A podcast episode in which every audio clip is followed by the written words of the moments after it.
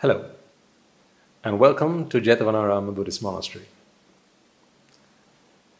We meet again as we come together to take yet another step forward on our journey and on our quest to achieve the ultimate bliss, unconditional happiness. Now, by now, you all know what we are here for, what we are about, and our strategy to getting to where we want to go.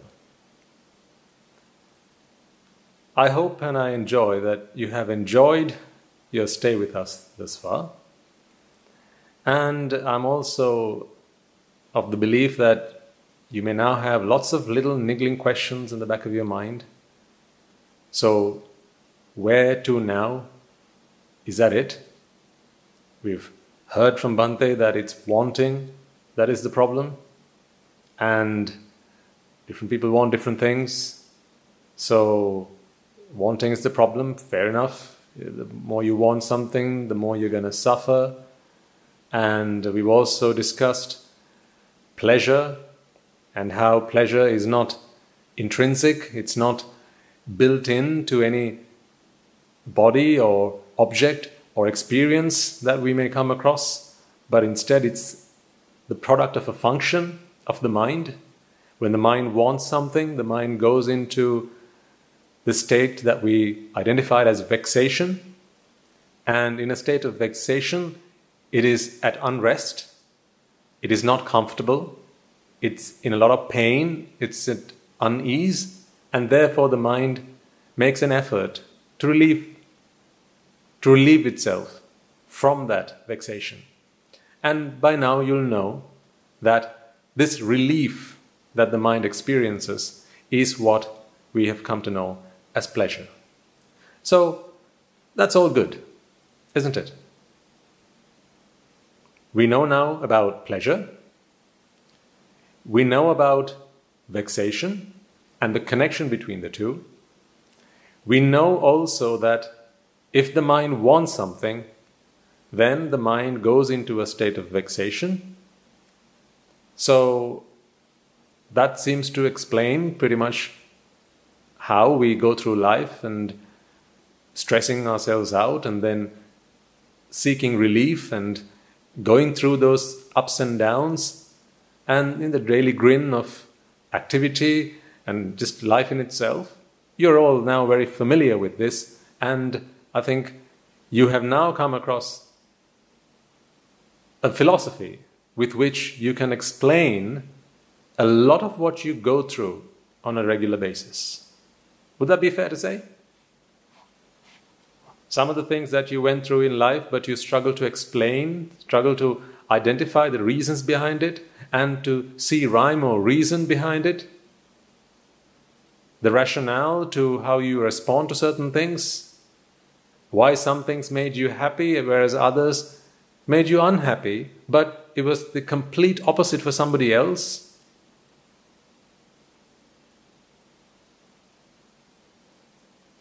Can you now explain this? If your kid were to come up to you and ask you, Mother, Mother, why is it that I like this, but my friend likes the other? I like pink, but she likes green? Why is that?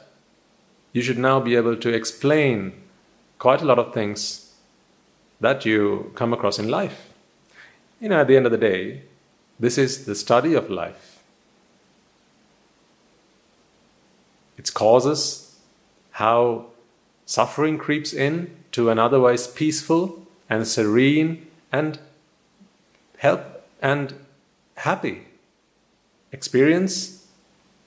So if you've picked up all these bits and pieces from these talks up until now, I'm sure most of you, if not all, would by now be asking the question well, that seems to be fair enough and quite reasonable, and surely that must be the end of this series.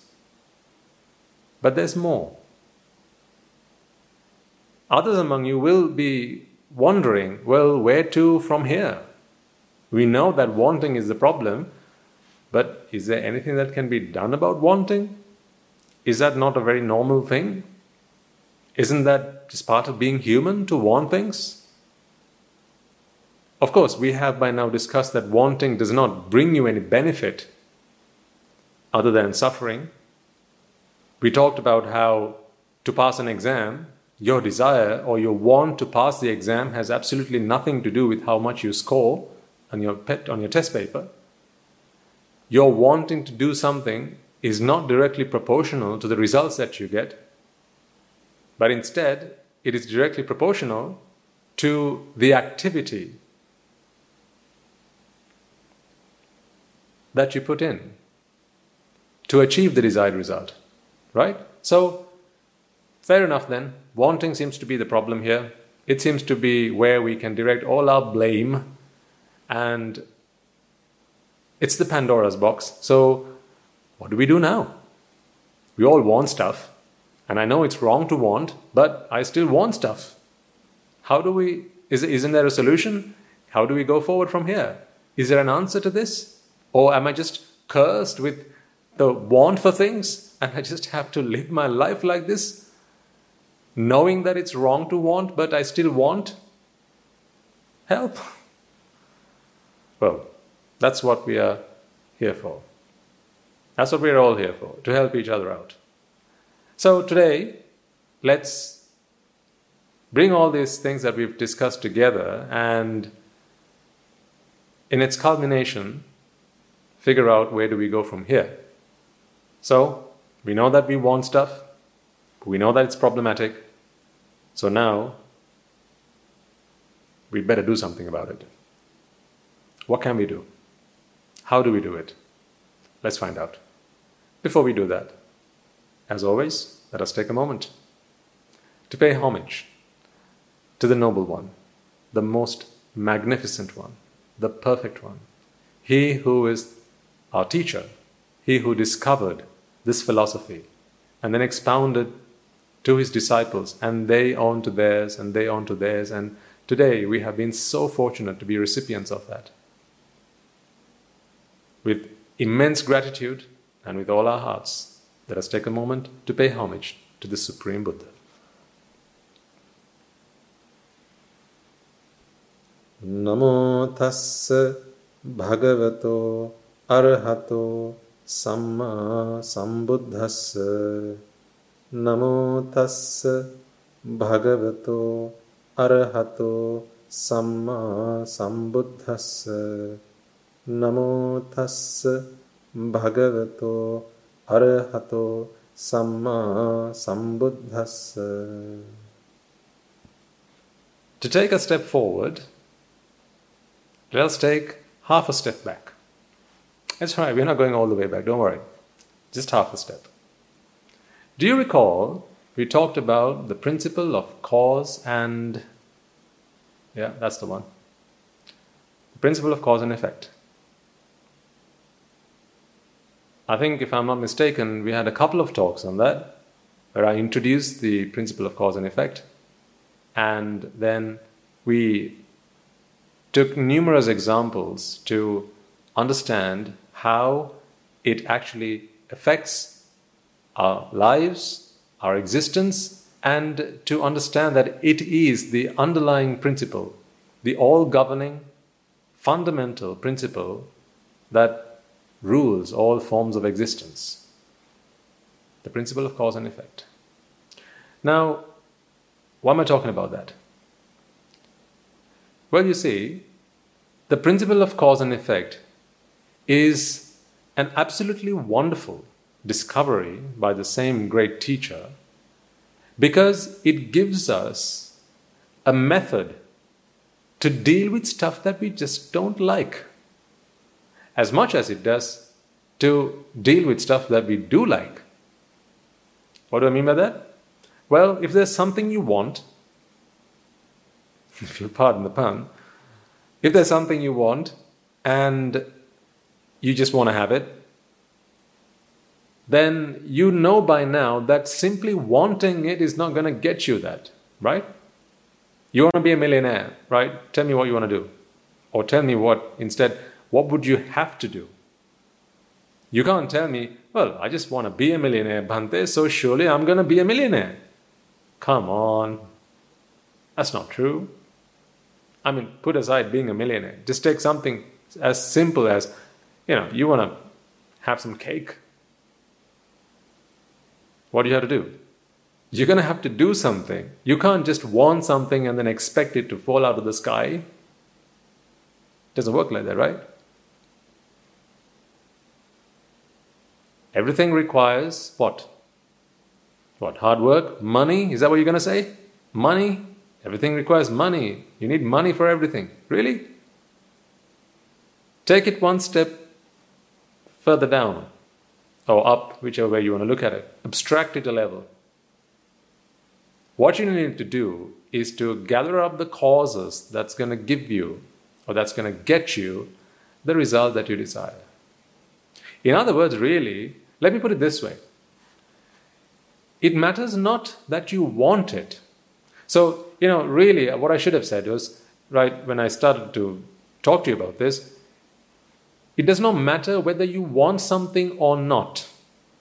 Where there are the right causes, or let's just say, where, uh, where there are the relevant causes, whether they're right or wrong, again, can be a subjective perception. You know different people will feel different differently about that. You know what's right what's wrong. So let's put all that subjectivity to a side. Where they are the relevant causes the result will manifest itself. Yeah? So day turns into night and night into day. This has been happening for as long as you know forever is that because you wanted it to happen? Haven't there been days where you just didn't want it to be day? Or you just didn't want it to turn night? So, wanting simply has nothing to do with it. So, really, you know, what I should have said was matters not whether you want something or not. Things in this world manifest simply because there are the causes which are required for that manifestation. Whether you wanted to do so or not, have absolutely nothing to do with it. You can want stuff if it makes you feel better, but the truth is, wanting stuff is never going to make you feel better. You know, we've talked about this. Like, you know, tomorrow's your birthday, and you know there are lots of presents for you. Now you want, you want them, but what if tomorrow never comes? So then you begin to understand this feeling of wanting is not a pleasant one, it's, a, it's quite an unpleasant one. For short periods of time, people feel that it's okay and it's, it gives you hope and it gives you something to look forward to. Right? People talk about this, right? You know, it's always good to have something to look forward to. Really? So, how about we get you to keep looking forward to it every day, forever and ever and ever. Would that would you like that? So you can have you can look forward to it every day, forever. No, of course you wouldn't like that. If there's something you're looking forward to, you want that thing that you're looking forward to to come to you as soon as possible. So anyway, as an aside, coming back to the point we were talking about, cause and effect is what governs everything in this universe. Now, you mustn't take this because I say so, because then it's not going to be a comprehension on your part. It will simply be, yes, Bhante, whatever you say so, Bhante. This is not a case of, yes, sir, no, sir, three bags full, sir. That's not what I want. You're not sheep, right? You're intelligent people. You can think for yourselves. You can understand this because it makes sense to you. Not simply because it makes sense to me. I'm not looking for devotees. I'm looking for students. Students who will take their own responsibility for analyzing, contemplating, intellectually comparing and contrasting these ideas, these thoughts, so that they can become their own teacher at some point. So I, I want you to become independent. Now you'll say, Ah, Bhante, did you just say you want something? all right, all right, you got me. But th- that is the truth, though. I want you to become independent so that you don't have to keep coming to these talks or lectures or sermons every day. You should be able to understand this as I have done so from my teachers, really grasp the idea solidly, firmly, with conviction, so that no one, nothing can change your understanding. Not because you don't allow anyone to change it. You know, I'm, you know, that don't talk to me. I've just understood something. Don't talk to me just in case, you know, I might not understand it again. No, that's just rubbish. You should be able to allow anybody to challenge you. That's not to say you'll go around arguing with people or debating with people or challenging people to challenge you. That's not the point here. That would be foolish, absolutely foolish. That's not the point here. But you should be free. You should be able to have anyone challenge you and yet be able to stand by your point, to be able to prove, to be able to regard with conviction and explain what you have understood, what you have comprehended. That is what I want for you.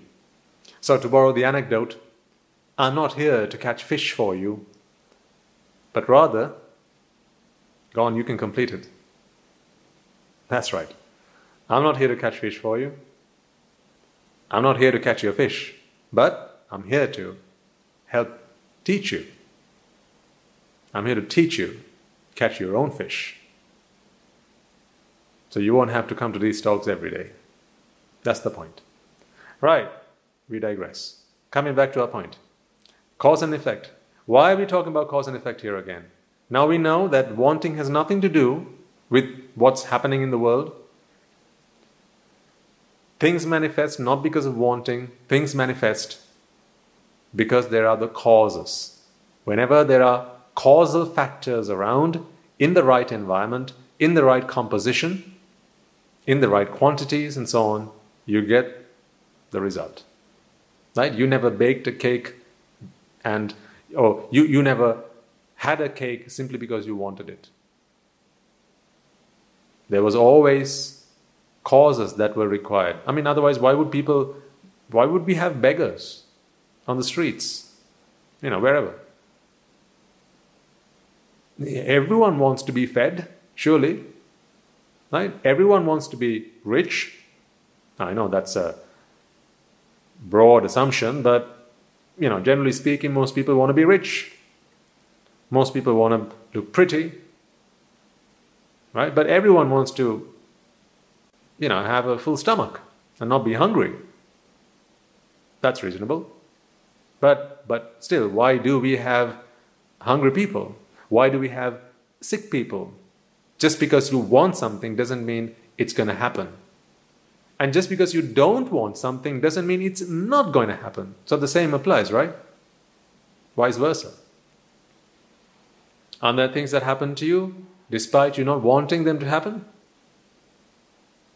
Lots of examples, right? So, for instance, you know, you might want to pass an exam, but you end up failing it. You might want to get the promotion, but you don't. Your colleague gets it.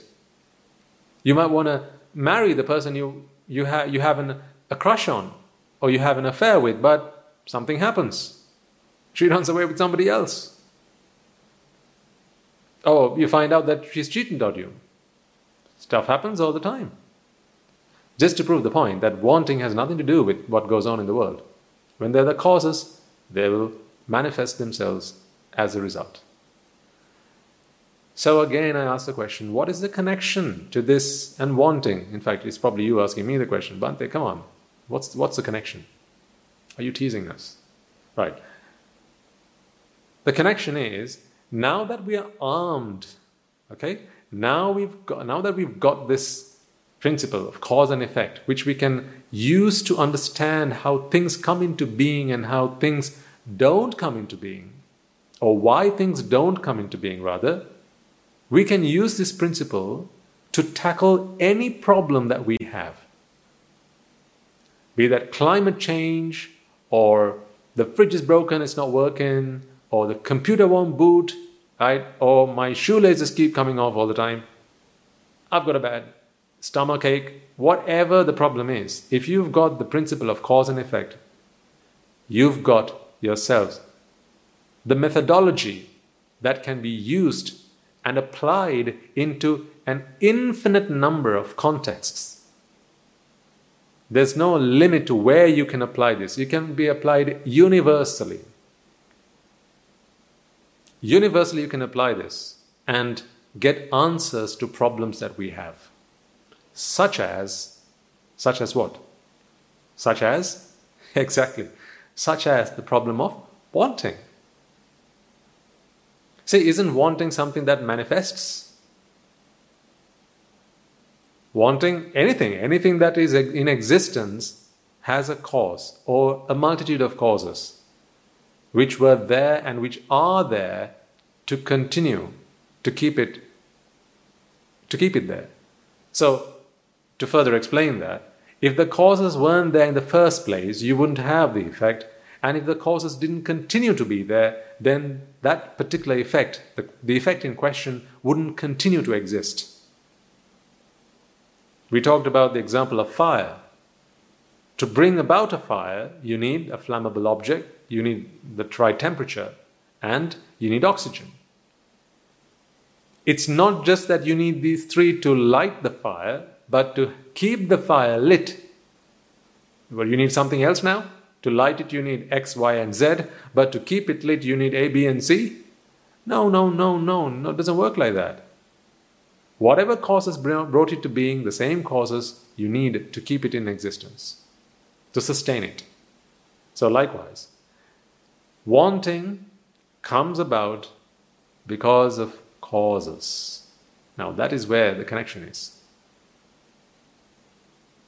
This vexation that we feel in our minds, folks, is based in causes. There are causes that bring that about. So, if we can identify those causes, then we can, we can choose to do something about it. Because until and unless you know those causes, well, there's nothing you can do about it, right? Now, go back to when you hadn't listened to these talks. I, when you wanted something, what did you do?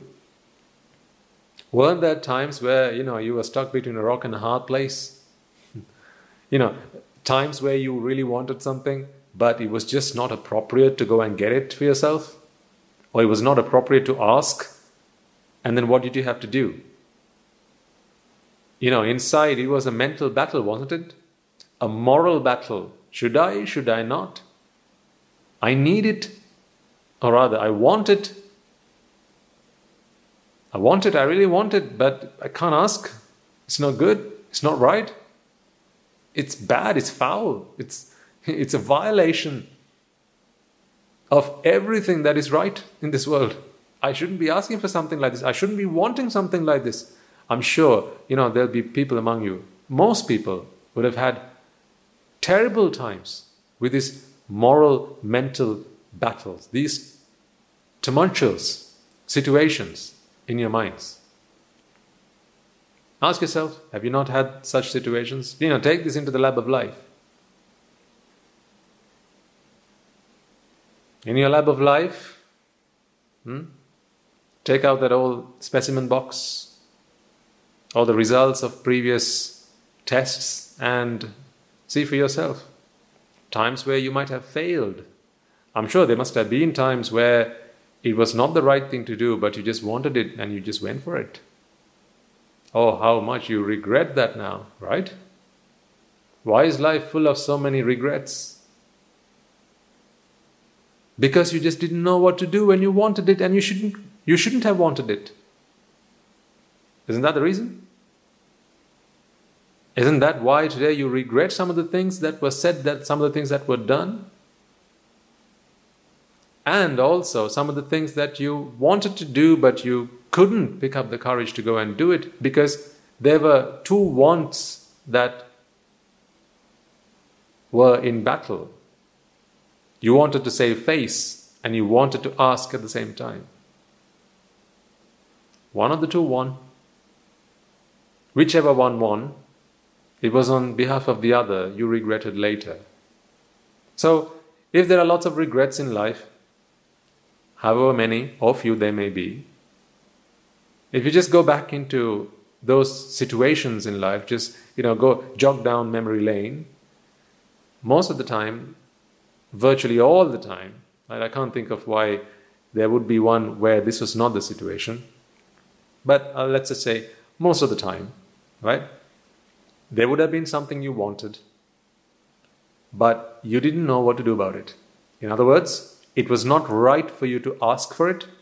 It was not right for you to reach for it. It was not, it was not right for you to grab it. It was not right for you to s- snatch it. Remember? You obviously you know I don't know any of the examples or situations in, in which you found yourself, but you know, nonetheless, the point stands right. This the point is true, right? All of us would have had those situations. So we felt so vulnerable in those situations. We felt so helpless in those situations. Didn't know what to do, didn't know where to turn to, or who to go ask for help. Because even asking for help with something like that, you know, whatever that might have been, it was just not the done thing. What would they think of you? To go and ask something like that?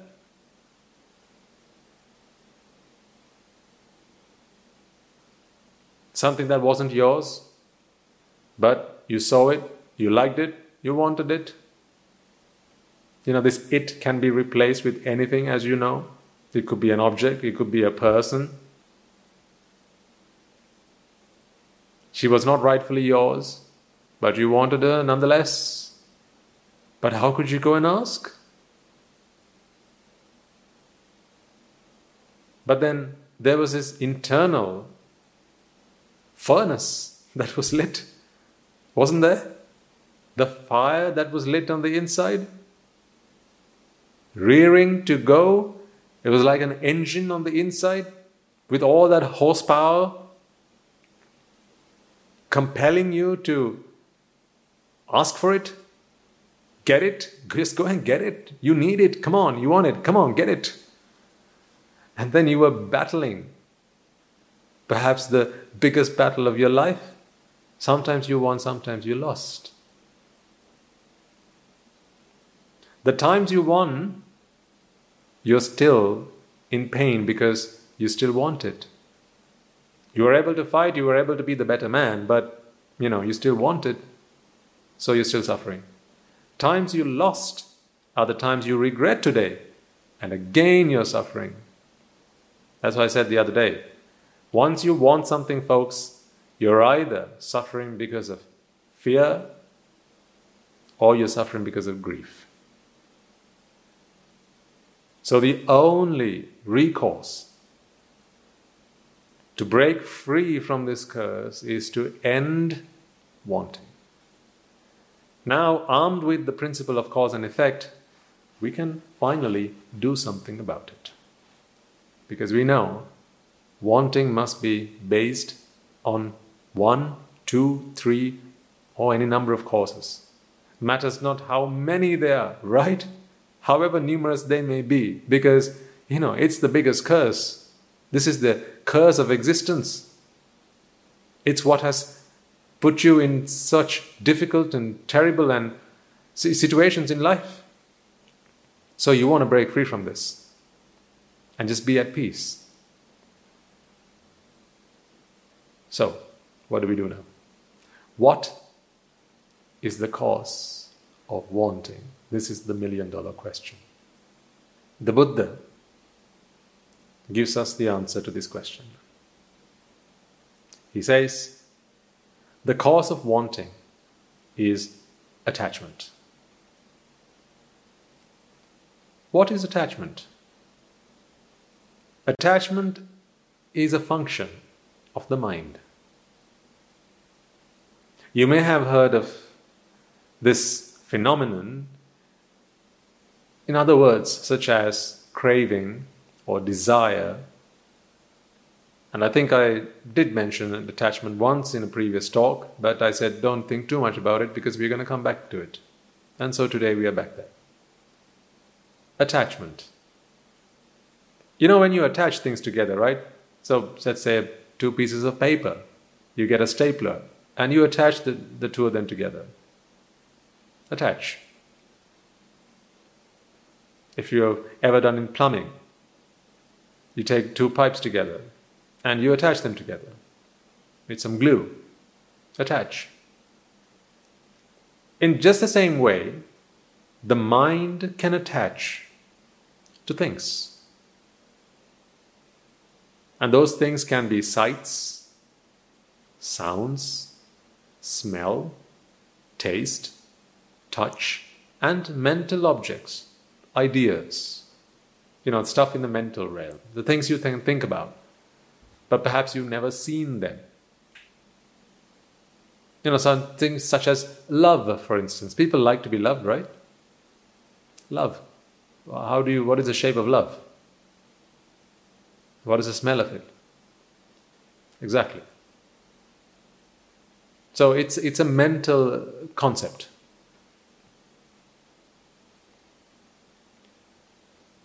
So you get the idea that the mind can attach to stuff, worldly things. The mind can attach to things.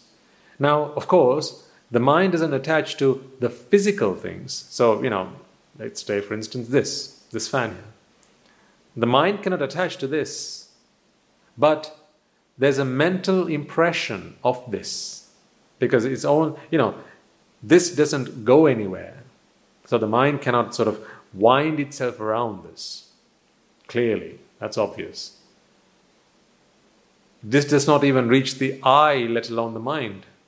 It's light that is reflected from this object that reaches the eye. So, let alone this object itself, not even light reaches the mind. But it's an electrical impulse. So, an impulse, a mental impression of the things that we see, we hear, we smell, we taste, touch in the outside world, a mental impression leaves its residue in the mind. So, that mental impression is what the mind can attach to. So, simply, you know, the fact that you can see something, for instance, this again, you know, your eyes can only see sight. But the fact that you're seeing this fan means your mind is at work.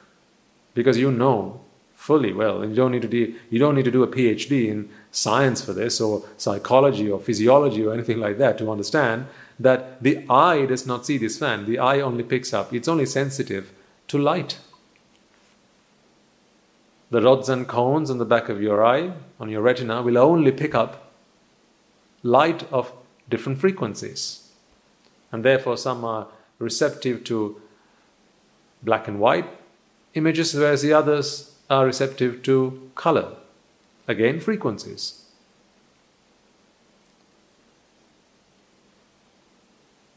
So, in those terms, the eye is, is miles away from the mind. So, then what about the object itself? But the fact that you can see this object and you, are, you can identify this object, you can recognize this object. You're seeing me right now on your screen, and you know that this is the same Bhante from last week. It's not changed a bit. You know this because it's not just that your eyes are at work, but your minds are at work. So the light rays, though the light waves that are emitted from your screen, reach your eyes and then are converted into an electrical signal, which is then conveyed to your brain, and the brain then drops a mental impression on the mind. We don't need to get too technical about this because it's not the technical detail that we need to be interested in. Understanding that is not going to help us rid the mind of wanting. the wanting will still be there. This is simply for us to make sense of what's really going on. So we just need to understand the basics. So now we know that the mind can attach itself to mental impressions of the things you see, the sounds you hear, the smells you can inhale, the tastes that you, your tongue can sense, and of course the physical sensations. And ultimately, the mind itself has a bank of, I suppose, memories and also new ideas and thoughts. So, not every mental impression is a memory. You can have new ideas, new concepts, new thoughts. We'll talk about perhaps one day, maybe we'll talk about how those things come into being. But, you know, I always emphasize we, we, we mustn't make this an academic piece of work or a bit of research because then we you know we, we, we fail the test buddhist philosophy is not to study the workings of the mind the body and the cosmos that is not what buddhist philosophy is for its ultimate goal is just one thing and one thing alone remember it's the buddha's guide to understanding the world around us Understanding the universe, understanding the mind and the body? No, no, no, no, no. Surely that's not the class you signed up for. You subscribe to this channel, you subscribe to this playlist or whatever because you saw the title Buddha's Guide to Happiness. So I'll only be explaining and talking about stuff that have direct correlation to that ultimate goal.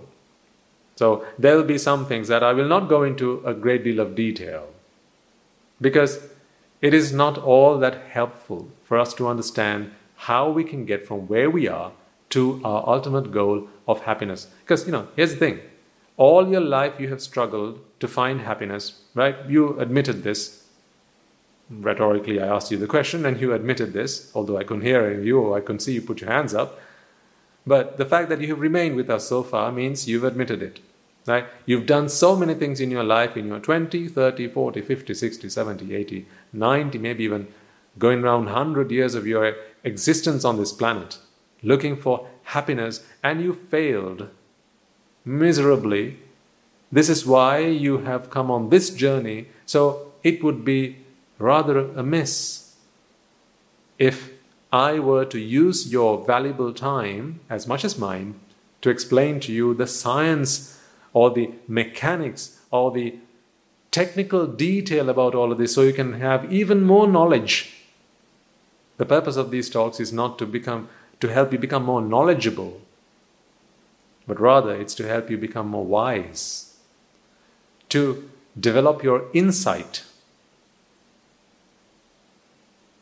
so that you begin to understand what's happening to you, what's happened to you, and what might happen to you. It's on this premise that we operate. So I'm sure you will forgive me then when I sometimes will deliberately curtail our discussions, our conversations, and keep it focused on what really matters. Because this doesn't need to be yet another channel or yet another series of talks that talks about all the different weird and wonderful things that happen in the world. There's plenty of stuff out there for that. This is purely focused for those people who seek liberation because they are tired and exhausted having tried all their lives to find an unconditional happiness and they failed. And now they come for refuge, just as I did with my teachers. Right, so back to the point. Wanting has causes and that cause is attachment. Now, here's the other thing. You'll know that I said wanting has causes.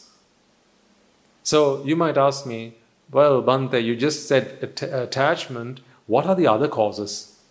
Aha, I knew you might ask me that. So I had the answer prepared. It matters not what the other causes are. How so? Well, let's go back to the example of the fire. Three basic elements are required to bring a fire into existence. Yes, I agree. How many of them do you need to take out to put out the fire? All three? Two of them? Or just one? This is the beauty of the principle of cause and effect. I just love it simply for that. it has explained to me and helped me understand that if there's something that you don't want, if there's something that you want to get rid of, you don't need to work out all the different causes that have brought that into being. You just need to work out one, the simplest, the easiest one, and work on that. Because once you start working on that, it matters not how numerous the causes are. Because for something to exist, all of the causes that supports its, its existence have to exist. So this is a universal truth. Therefore, if there's something you don't like, such as the wanting in our case, it matters not how many causes have brought it into being, you just need to identify one cause and work on that. And the Buddha so delightfully presented to us that attachment is the cause of suffering, or wanting, or vexation. So the mind can attach to things, and that is the problem. Because when the mind attaches to things, you can just, you know, picture this in your mind. Picture your mind attaching itself in your mind, right? Stay with me. So the mind attaches itself to things. So these are mental impressions, as we've just discussed. And it attaches itself with an expectation the expectation of achieving it, fulfilling it, acquiring it. I'm throwing various words out so you know something might sink with you. I just want the penny to drop, that's it. So I just keep throwing stuff at you, something's going to work.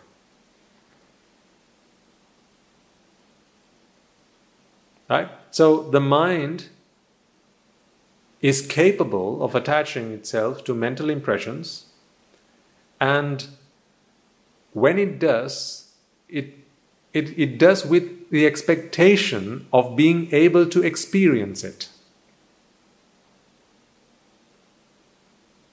Let me repeat that. The mind is capable of attaching itself to mental impressions, right? And when it does so, it does it with the expectation of being able to experience it. Otherwise, why would it attach? I mean, you know, it's, it's not like it's jobless. I just attach. You know, the mind just attaches for no reason. It doesn't work like that. No, there's always reasons. There are always reasons. Why? There are always causes. It's one and the same. Without any cause, there's not there's never going to be a result. Nothing's gonna happen that is not based in causes. That's why everything that has a beginning has an end. Only things which don't have a beginning don't have an end. And there are no such things. Well, except for one, we'll come to that later. Oh, here's another teaser, Bhante. well, you know, those are some of the perks of being a teacher. But I promise you, it's all right. Right? When the time will come, I will share all that with you. Everything that has a beginning has an end, and everything that has a beginning is based in causes. That is why it has an end. It is not that the end can be predetermined or prestated by a specific date or and a point in time, but instead you need to define it through the dispersion, the, through the dispersion of the causes that brought it to being. So when those causes disperse, when they fall apart, that's when it ceases to be. So it's not like, you know, in 2025 or in 20,632. You know, this is not a point in time. It's not like at 3:25 in the in the afternoon. It's not about that. When does something cease to exist? There's no point giving a time and a date for it. Really. That's just a way that's just our way of explaining or it's it's just our way of trying to put all things that happen in the universe into some sort of order so that we can better understand them. Time is an illusion, and we've done a separate talk on this. So you're welcome to go back and just have a rummage through the other talks in this on this channel, and you'll find one there. about how time is an illusion. So I'm not going to talk about that here, but please feel free to go back and watch that if you're interested. Wanting has its causes, maybe one, maybe two, maybe many, matters not, because we know there's one of them. One of the one of them that we the one that we know about is attachment. And because we know that attachment is a cause or is the cause, so if we only know one, well, we might as well just say it is the cause, right? It is the cause. We don't know of any others. I mean, you might, I don't, but matters not. If we let's just keep it simple. So, detachment is the cause of wanting, and therefore, if we can do something about attachment, then wanting ceases. Who says so? Of course, you know this. The principle of cause and effect says so. I mean, it's the same principle that we use to identify the cause of wanting, or at least understand that if we want to rid of rid the mind of wanting, we just need to go and find out what its causes are. And then once you found its cause, what do you now need to do if you want to rid that cause? And if you identified that cause, now what do you need to do if you want to find out the cause of that cause? You can just keep on going like this until you come to the root cause.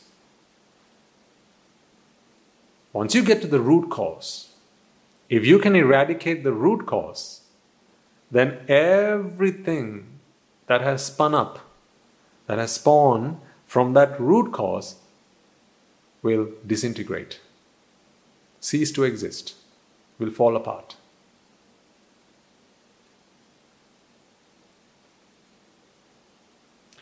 Does this all make sense to you? I need to make sure that you're all on board. Hopefully, not bored, but you're all on board. This might sound a bit heavy and a bit difficult to grasp, but it, it really isn't, folks. Because you know that's why I say you can always take these principles and go into your lab of life, and then it'll all make sense. It's only when you think of these as being some really abstract things that it, it you may struggle with them. But the moment you take these concepts and apply them in the lab of life, you know, it, it's like in broad daylight. Everything just starts to make perfect sense. That's why from the start I've always asked you make sure you go into the lab of life after every lesson, after every talk, go back into the lab of life and make sure you take the time to apply these principles. You know, that is the homework that you're going to have to do. I can't do that on your behalf. I'll give you the principles, I'll give you the teaching, you got to go and apply it. Coming back to attachment, the mind is now able, as we know, to attach to mental impressions. Now, what does that look like if you might ask me? You know, I can't give you a picture, I can't draw an illustration and say, yeah, this is what the mind attached to an elephant looks like. It's not like a huge anaconda, you know, wrapped around an elephant. It, you, you know, if it helps, you can sort of have a mental imagery, something like the mind attached, but, you know, it's, it's not something that is visual because this is a, this is an entirely mental phenomenon. So how can you how can I draw a picture of it?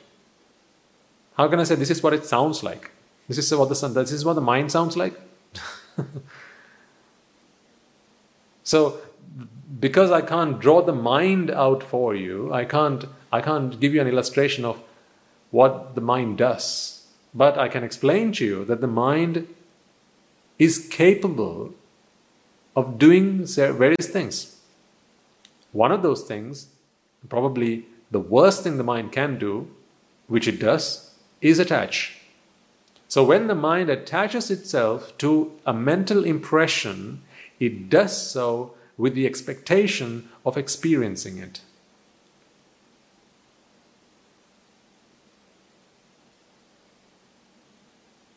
So, like we stated right at the start, use these principles, use these ideas and concepts to help understand life. Think about the last time you wanted an ice cream. How did that work? It was not your tongue that wanted it, right? It was not any part of your body that wanted it. It was nothing outside of your existence that wanted it. It was your mind that wanted it. It may have been because you saw someone having an ice cream. It might have been an ice cream van that you spotted while you were at the park. Or, you know, it was like out of the blue, you had this idea or this thought came to mind ice cream. I need an ice cream. Things happen like that as well, right? Random. Random? now that doesn't make sense, does it? When we've just explained that everything in this world, everything that comes into existence is based in causes, and everything can be explained through cause and effect. Where's the place for random? How can you explain random? There's another talk on that. Again, go and have a rummage of the old talks on this channel and you'll find one there about random, how we've explained. You'll, you'll be able to listen to through diagrams and various illustrations that I've used on a whiteboard to explain to you how random works and whether there is such a thing as random. Anyhow, when you want an ice cream, what happens? The mind is attached to the mental impression of an ice cream. Now, you'll recall from last week, folks, that it's not that you're always thinking about an ice cream. You know, where someone had put forward a very intelligent and very useful question, very helpful question, even about why is it that when you listen to a piece of music you've never heard before, you know, you feel like it's pleasurable or you, you feel pleasure. And we talked about this last week. So we went into a, a lot of detail last week and talked about this. If you missed that, you, I suggest you go back and listen to it. But so it's not like always we're thinking about ice cream. The mental impression of an ice cream surfaces in our minds with the mind already attached to it. So it's like, it's almost like those mental impressions are suppressed and they only surface one at a time. So at, at times it's ice cream, other times it's a chicken biryani, other times it's going to the park, other times it's a it's the Niagara Falls, it could be flying a jet, it could be canoeing, it could be a nice glass of wine, it could be a, a cold beer on a warm day, whatever.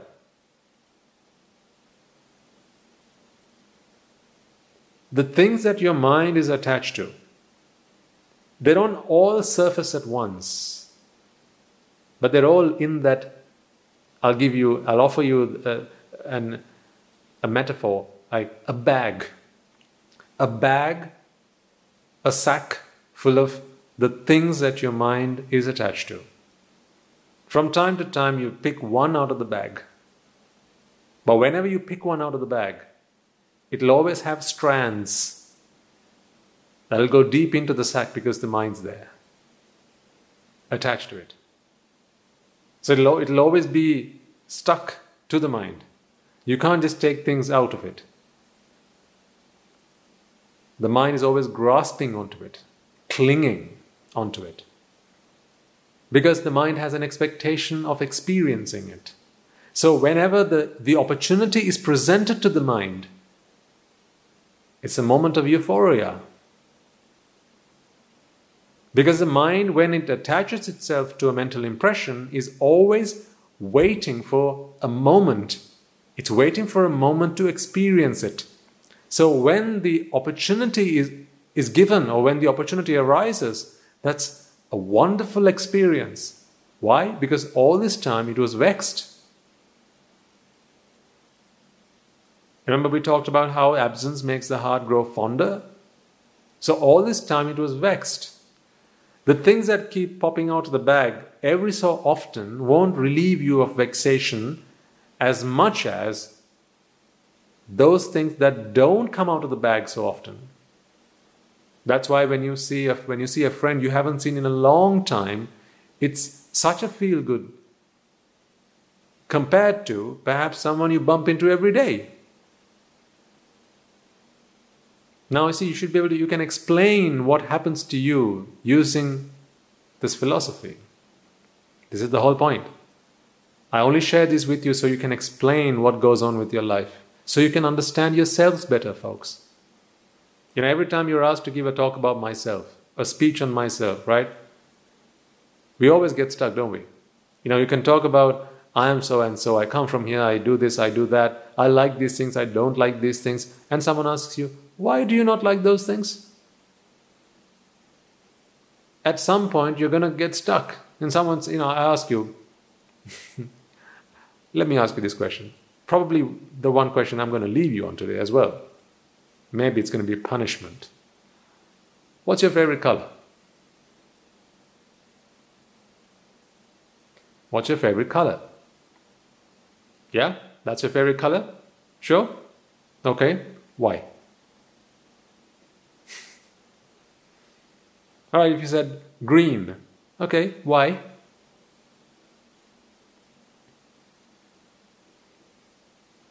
Why is green your favorite color? You'll say, well, because the trees are green. Okay, so the trees are green. Uh, the ocean is blue. So why isn't blue your favorite color? The sky is blue. The, the ground is brown. Why isn't brown your favorite color? Your hair is black or auburn. Why isn't that your favorite color? Just because trees are green, your favorite color is green? No, no, it's because trees are just such lovely things, aren't they? They give us oxygen and they take all the carbon dioxide and they give us food. It's just trees that are so good. What about the rain? What about fire? What about water? What about the air? and all these things. I mean, what about your mother? So, why do you say that green is your favorite color? How do you explain it? What is the rationale behind it? And then, if, if you're saying that, well, because trees are these wonderful things, and that's why green is my favorite color, then everyone else whose favorite color is not green are mad, don't you think so? you know, where trees are such wonderful things, they're the best things that I've ever spun up on this planet. Right? Surely everyone should have considered green as their favorite color. Anyone who thinks otherwise should be hung, don't you think so? It's madness, isn't it?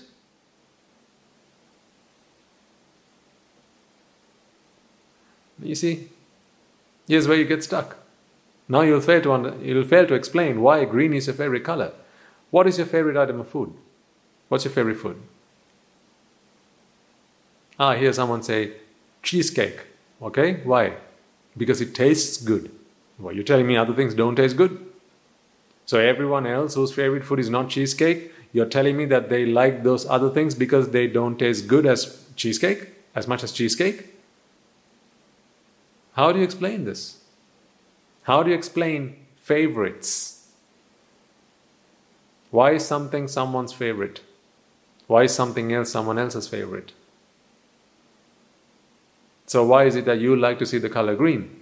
Because it's your favorite color. But why? Why do you want it? This is attachment. Your mind is attached to the mental impression. So, we talked about the example of an ice cream. An ice cream has a sight, it has, well, suppose it has a sound, you could probably, as you bite into the, uh, the biscuit, the cone, right, that probably could be considered the sound. It certainly has a smell and has a taste. It has a tactile sensation as you lap it up, and, and the cold and the, the, the soft part of that. So it, it's got all of that sight, sound, smell, taste, touch. When I say ice cream, there's a mental impression of an ice cream for you, isn't there? For some of you, it might be a cone, for others, it might be a cup. Yeah? You'll have different types of presentation. Whatever comes to mind, that is most likely going to be the mental impression that your mind is attached to. That's why you want it. If the mind is not attached to something, then there are no mental impressions of that that the mind is attached to. Then the mind does not want it. It can simply come and go, it can simply pass, but without the mind falling into that trap.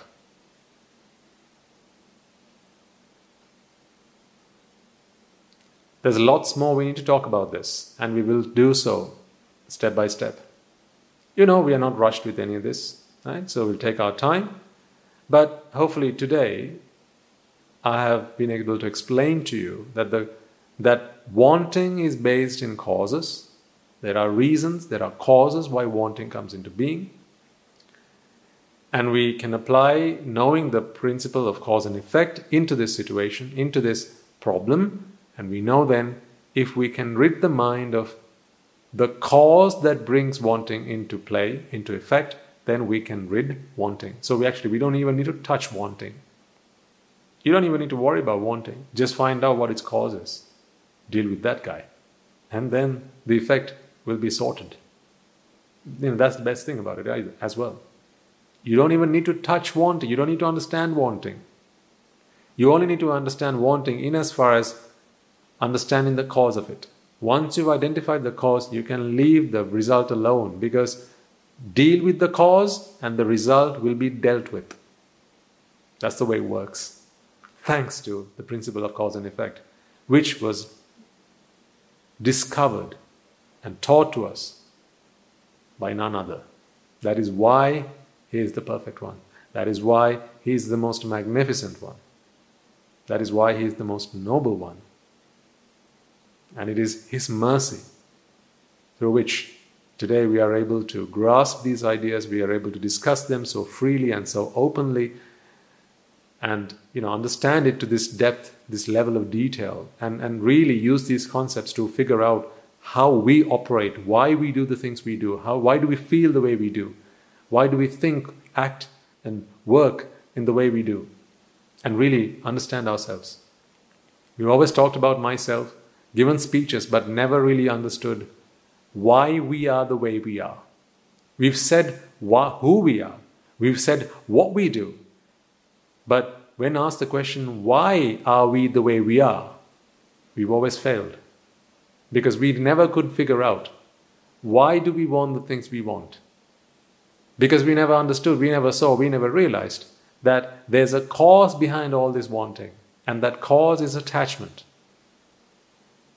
I know by now you'll be asking this question, and I'm sure you'll be wondering, can I please ring Bhante and just give him this question so I, he can he can he can relieve me of, of my vexation? Oh well, the whole series is about that. So don't worry, we are on the right track.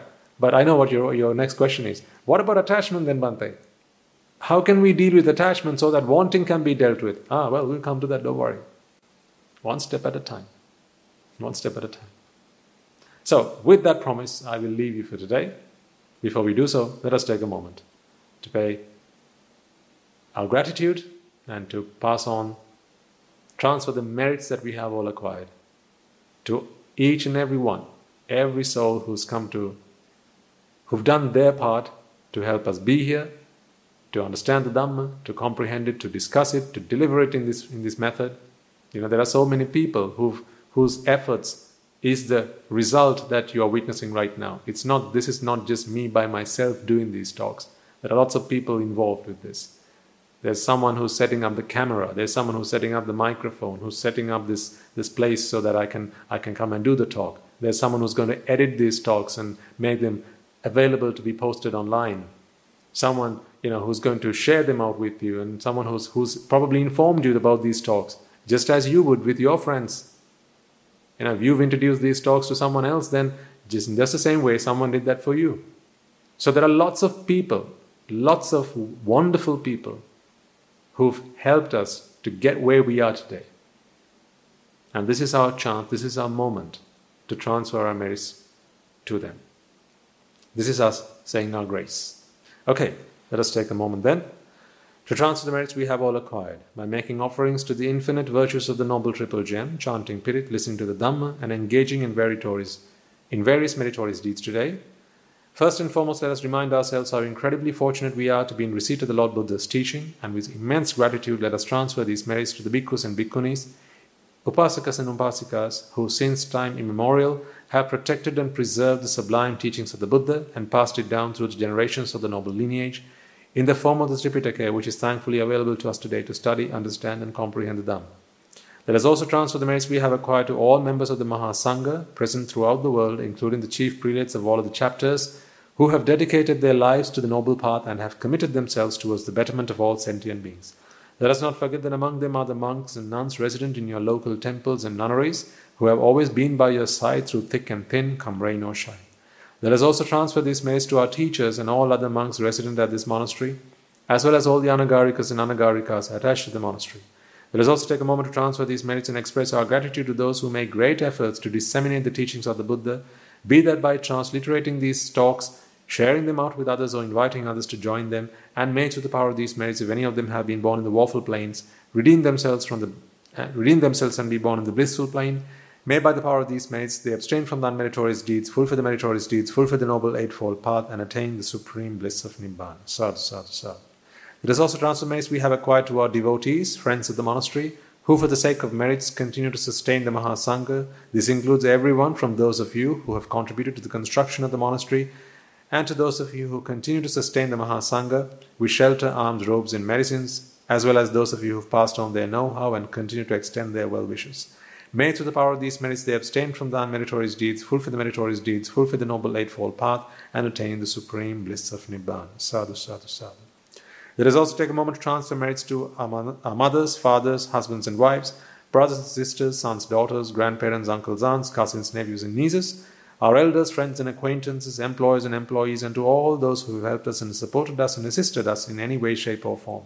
And by the power of these merits, may they be healed of any physical and mental ailments and overcome any obstacles to their spiritual progress. May they abstain from the unmeritorious deeds, fulfill the meritorious deeds, fulfill the noble eightfold path, and may they all attain the supreme bliss of Nibbana. Sadhu, sadhu, sadhu. Let us also take a moment to transfer merits to the Devas, Brahmins, spirits, and demons, primarily the Sakadeva, as well as all the numerous gods and deities who are committed to protect and fulfill the Sambuddhasasana. Let us also transfer merits to our guardian deities who keep a watchful eye over us and keep us out of harm's way. And may, through the power of these merits, they prosper in divine power and wisdom. May they abstain from the unmeritorious deeds, fulfill the meritorious deeds, fulfill the noble eightfold path, and may they all attain the supreme bliss of Nibbana. Sadhu, sadhu, sadhu. Let us also take a moment to homage to our ancestors who have predeceased us and to all those who have been our families, friends, and acquaintances in this infinitely long journey in samsara, and those who have helped and supported us and assisted us in every way, shape, or form they could.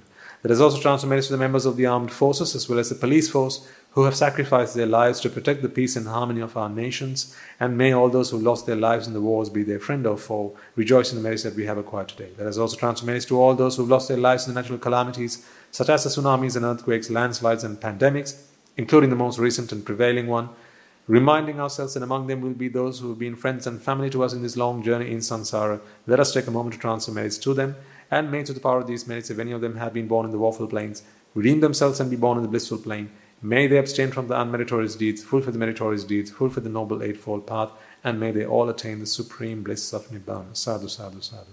And finally, let us all resolve that may, through the power and blessings of all the merits we have acquired throughout the day, we be able to witness the advent of many hundreds of thousands of arhants on this blessed land. And finally, may, through the power of all the merits we have acquired today, you and I, and everyone who's helped make this program a success, become an Arahat Mahanse, an Arahat Mehenin Mahanse, in this very life itself and in the era of the Gautama Supreme Buddha itself. Sadhu, sadhu, sadhu. And on that note, we will conclude today's talk. Looking forward to speaking to you again next week. May the blessings of the Noble Triple Gem be with you all.